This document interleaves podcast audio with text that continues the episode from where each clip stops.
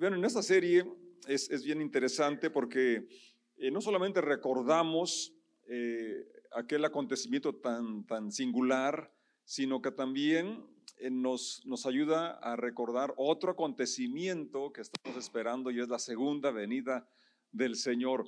y en la espera de ese acontecimiento, no podemos estar aplazando el disfrutar de, de, Dios, de su amor, de su misericordia, hasta, hasta cuando Él nos llame o que venga en la segunda venida.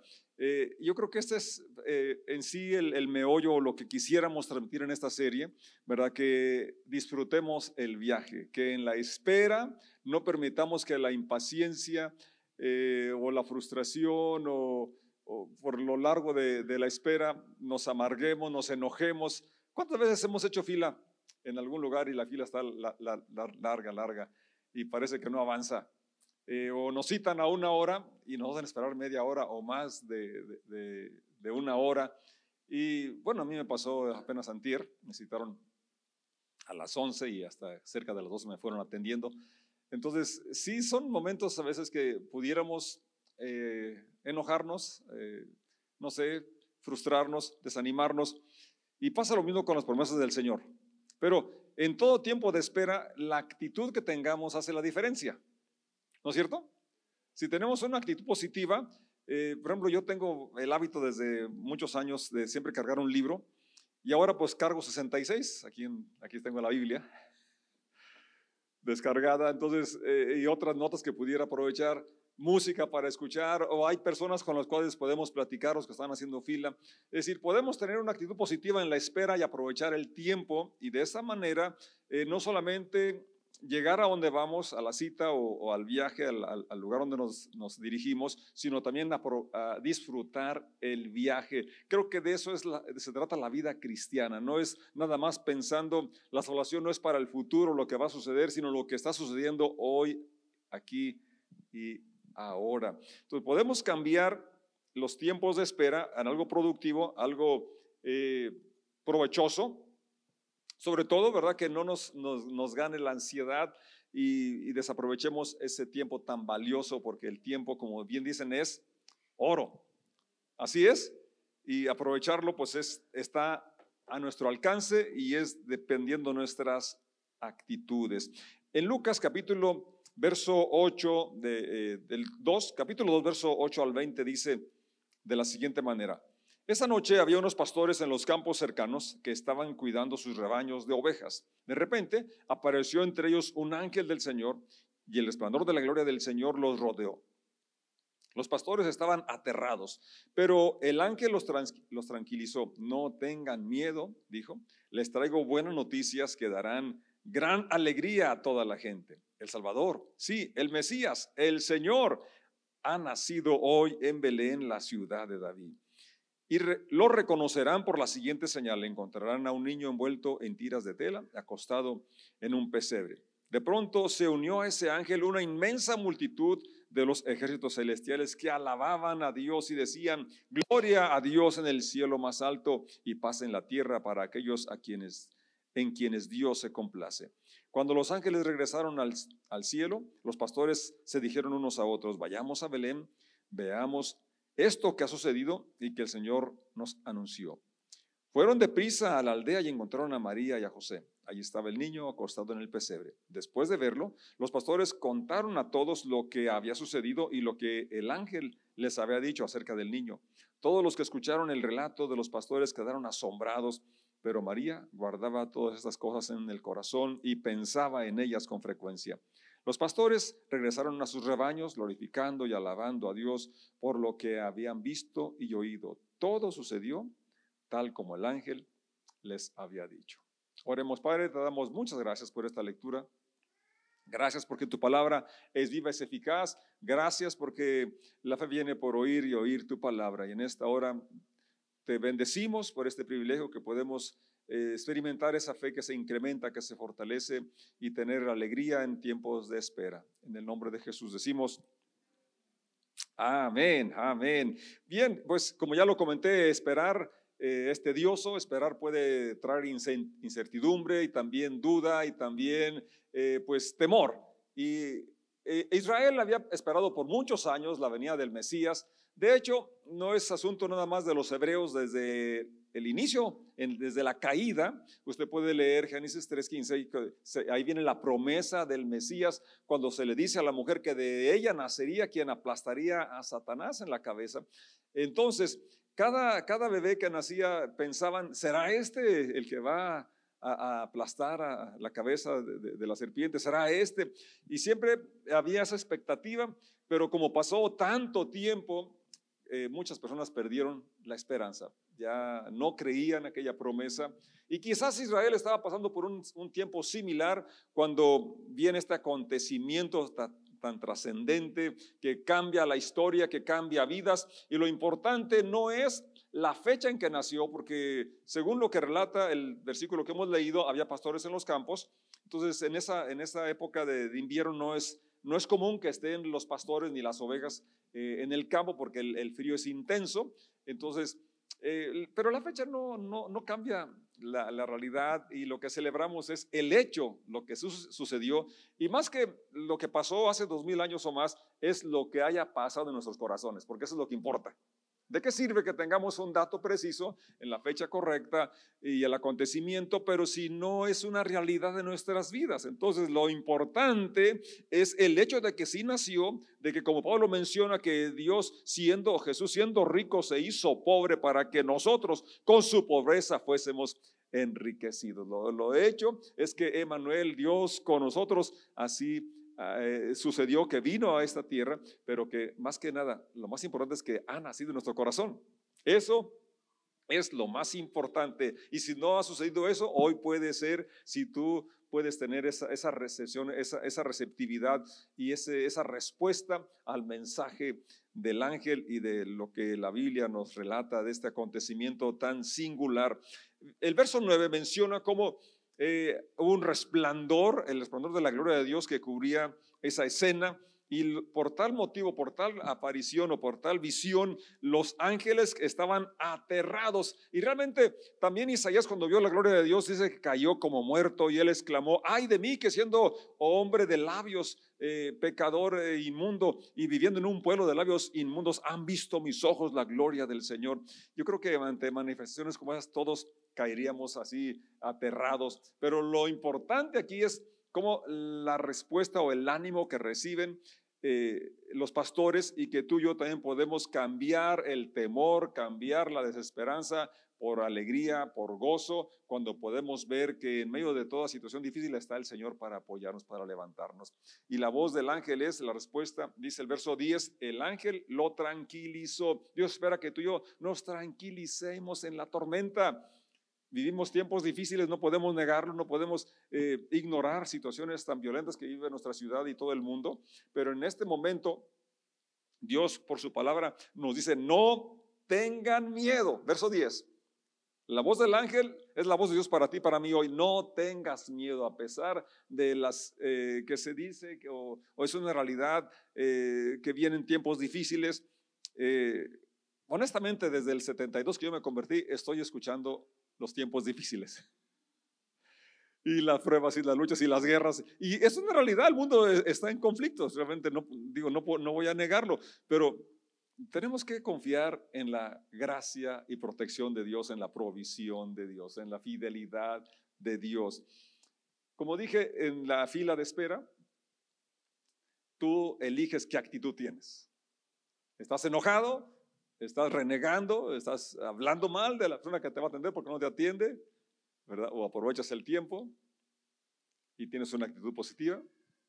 Y eso es lo mismo hoy, en medio de lo que nos rodea tan complicado, podemos creerle al Señor que Él no nos dejará ni nos desamparará y poder enfrentar el presente y el futuro con la confianza de que Dios es fiel. No tengan miedo, les dijo, les traigo buenas noticias que darán gran alegría a toda la gente. Fíjate, el Evangelio son buenas noticias que siguen trayendo gran alegría a toda la gente.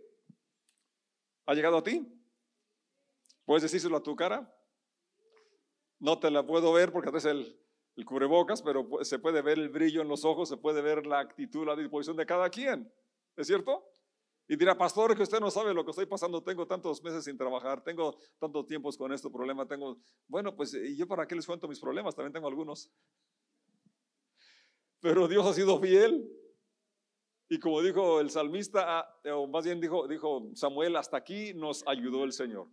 En medio de dificultades y problemas, Dios ha sido fiel y nos ha sacado adelante. Y el Evangelio llega precisamente en momentos de oscuridad, de, la opresión de los romanos era real sobre los hebreos.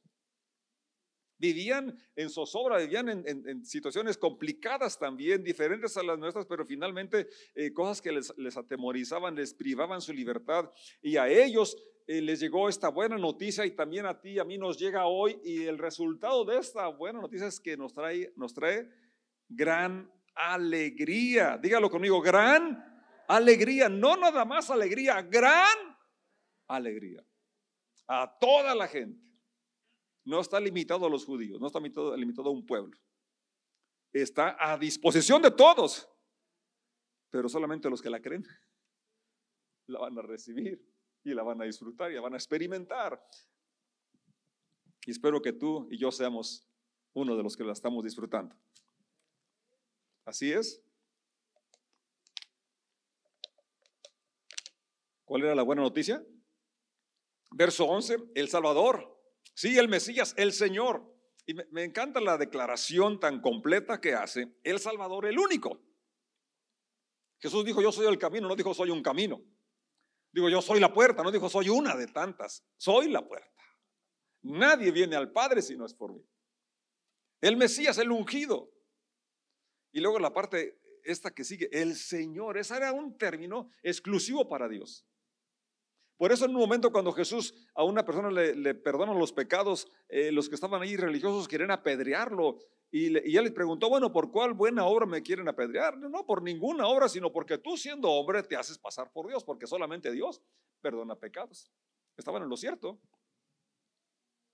pero estaban miopes o ciegos porque no podían ver en Jesús que Él es Emanuel, que Él es Dios manifestado en carne, que Él es el Señor, el único que puede salvar del pecado y de la condenación. Hoy ha nacido en Belén en la ciudad de David, el Salvador, el Mesías. Entonces, eso es lo importante que, que hemos experimentado, ese nacimiento en nuestras vidas y, que si no ah, había sido una realidad, si nada más era una información que pueda ser algo, una vivencia de cada uno de nosotros. Y cuando es una vivencia, entonces trae gran alegría, aún en medio de privaciones, aún en medio de tribulaciones, aún en medio de cualquier situación complicada que estemos atravesando. Trae alegría. Y luego dice eh, cómo lo iban a encontrar.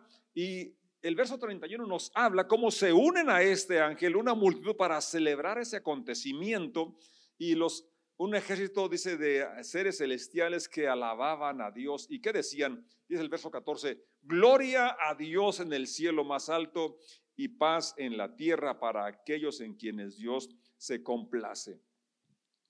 Una paráfrasis que me parece más atinada es sobre los que Dios derrama su buena voluntad. Porque pareciera ser en la, en la NTV que estoy leyendo, así como dice, que eh, paz solamente para aquellos en los cuales Dios se complace porque se portan muy bien. La verdad es que no son nuestros méritos Dios muestra su amor para con nosotros en que siendo todavía pecadores, Cristo murió por nosotros. Eso fue cierto cuando nos convertimos y sigue siendo cierto hoy. Después de todo el tiempo que tengas tú caminando cerca del Señor, seguimos estando en pie por su gracia, por su misericordia. Y entonces para ustedes, para mí es la paz que promete Dios. Paz en la tormenta, paz en la adversidad él dijo, mi paz les doy, mi paz les dejo, no como el mundo la da. Es una paz que sobrepasa nuestra comprensión. Entonces, que podamos, así como esos ángeles, celebrar este acontecimiento, celebrarlo no una fecha determinada, no cada reunión, sino que nuestra vida está llena de alabanza. Ahora que tenemos los dispositivos donde podemos almacenar infinidad de música, qué privilegiados. Pero además de esa, es la que sale de nuestro corazón. es la que sale, es la que brota de nosotros en gratitud. Que nos unamos algunos de los que ya nos bendicen con lo que han grabado, pero que mejor que sea algo espontáneo, algo de lo cual que sale de nuestro, de nuestro ronco pecho en gratitud por lo que Dios es, por lo que Dios ha hecho en nuestras vidas. Dicen alguien amén. Así es. Cuando los ángeles regresaron, dice el verso 15, los pastores se dijeron unos a otros, vayamos a Belén, veamos esto que ha sucedido y que el Señor nos anunció. Fíjense, no eh, estaban dudando, no dijo, vamos a ver si es cierto. No, vamos, vamos a verificar porque creemos. Y eso es lo, lo importante, el Evangelio es para, la salvación es para aquel que cree que cree y que confiesa. Pero esa confesión, esta creencia nuestra nos debe llevar a la acción.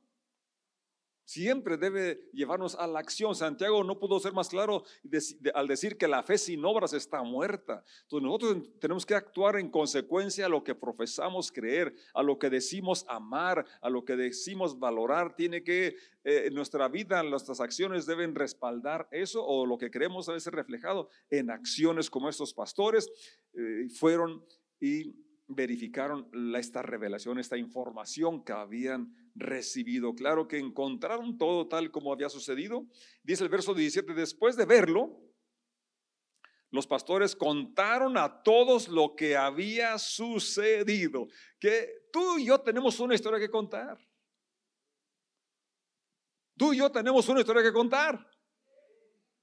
Si tú has tenido un encuentro con Jesucristo, con el Mesías, hay algo algo que tú puedes compartir a otras personas que esto va a traer fe, va a traer esperanza, va a traer alegría. Así es, así es. Y por eso, eh, ¿recuerdan aquella persona que el Señor expulsó eh, la legión o aquel endemoniado que quería seguirlo? ¿No es acaso lo que Jesús estaba haciendo invitar a la gente a que lo siguiera? Y sigue invitándonos el día de hoy, ¿verdad? Pero ahí estaba también una, una, lección, porque a veces creemos que servir a Dios es solamente en las reuniones, pero servir a Dios es en tu casa, en el trabajo, y le dijo a él, no le permitió seguirlo, sino que lo mandó. ¿A dónde lo mandó? A su casa y a los suyos. Y a ellos cuéntales cuán grandes cosas ha hecho Dios contigo. ¿Ha hecho algo con Dios? ¿Dios contigo? ¿Ha hecho alguna cosa grande contigo? Es importante que lo contemos. Es importante esos pastores, ¿verdad? Con esa sencillez, no eran personas de universidad, no eran personas muy doctas, pero tienen una vivencia y es lo que cuenta, una experiencia. Y ante una experiencia no hay quien la pueda refutar. Porque tú y yo no tenemos que convencer a nadie de un punto doctrinal X. Hay que tener nuestra base y las tenemos, pero lo, importante es la vivencia, la experiencia de nuestra relación con Dios, lo que hemos visto, lo que hemos oído, y es lo que ellos contaron contaron lo que había sucedido. Verso 18, todos los que escucharon el relato quedaron asombrados, pero María guardaba todas estas cosas en el corazón. Y aquí viene otra lección tan importante de María para todos los presentes, guardar, guardar lo que leemos, guardar las experiencias de la fe de otros, porque eso nos alienta, eso fortalece nuestra fe, guardarla en nuestro corazón, no solamente como una información, y luego dice algo importante también. Y pensaba en ellas con frecuencia. Viene a mi mente el Salmo 1 que dice que es bienaventurado el varón que no anduvo en consejo de malo. Y se aplica esta bienaventuranza también para la mujer, hombre y mujer o mujer, que no anduvo en camino de pecadores, ni en silla de escarnecedores se ha sentado, sino que en la ley del Señor está su delicia y en su ley medita, medita de día y de noche. ¿Y cómo va a ser esa persona? Será como el árbol plantado junto a corrientes de agua, que da su fruto a su tiempo y su hoja no cae. Todo lo que hace prosperará.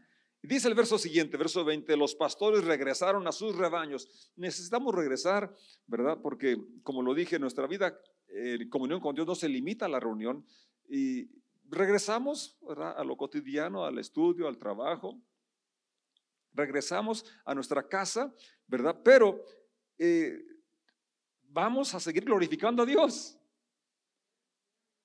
¿Cómo?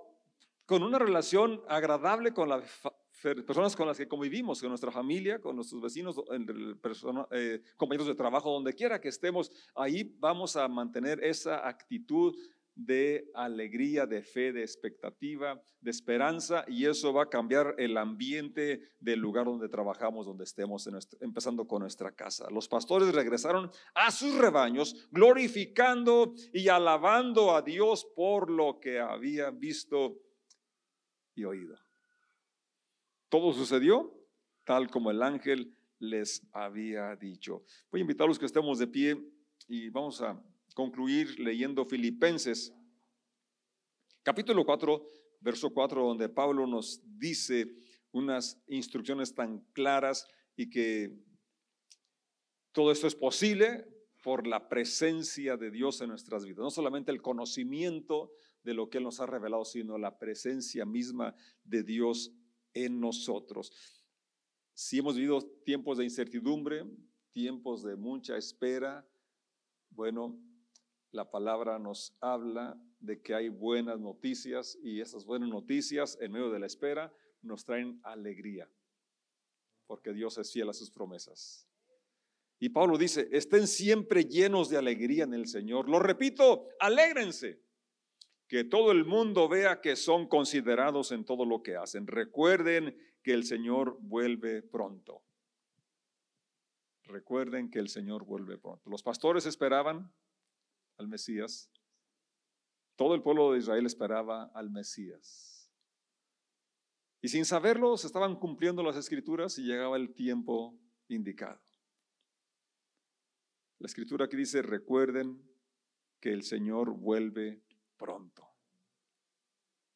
Que esté eso en nuestro corazón, en nuestra mente y que nos dé esperanza, alegría y esto nos ayudará a sobrepasar las dificultades por las que estemos enfrentando que el amor de Dios, que es el perfecto amor, llene nuestros corazones y hecho, eso eche fuera el temor. No se preocupen por nada. Dirías, ay Pablo, si supieras que debo la renta de quién sabe cuántos meses. Si supieras que la colegiatura se acerca, si supiera, ¿cómo no voy a preocupar? En cambio, oren por todo. ese es el problema, que a veces nos falta la oración en, en, ese diálogo honesto con Dios y ese intercambio, ¿verdad? De poner nuestras cargas en Él y no estar con la ansiedad o la preocupación. Díganle a Dios lo que necesitan y denle gracias por todo lo que Él ha hecho. Vamos a concentrarnos hoy en que Él vino a esta tierra. Es un motivo para darle gracias. Dale gracias porque llegó a nuestro corazón que estaba como aquel pesebre, pero que eso ha cambiado nuestras vidas, ha transformado nuestras vidas.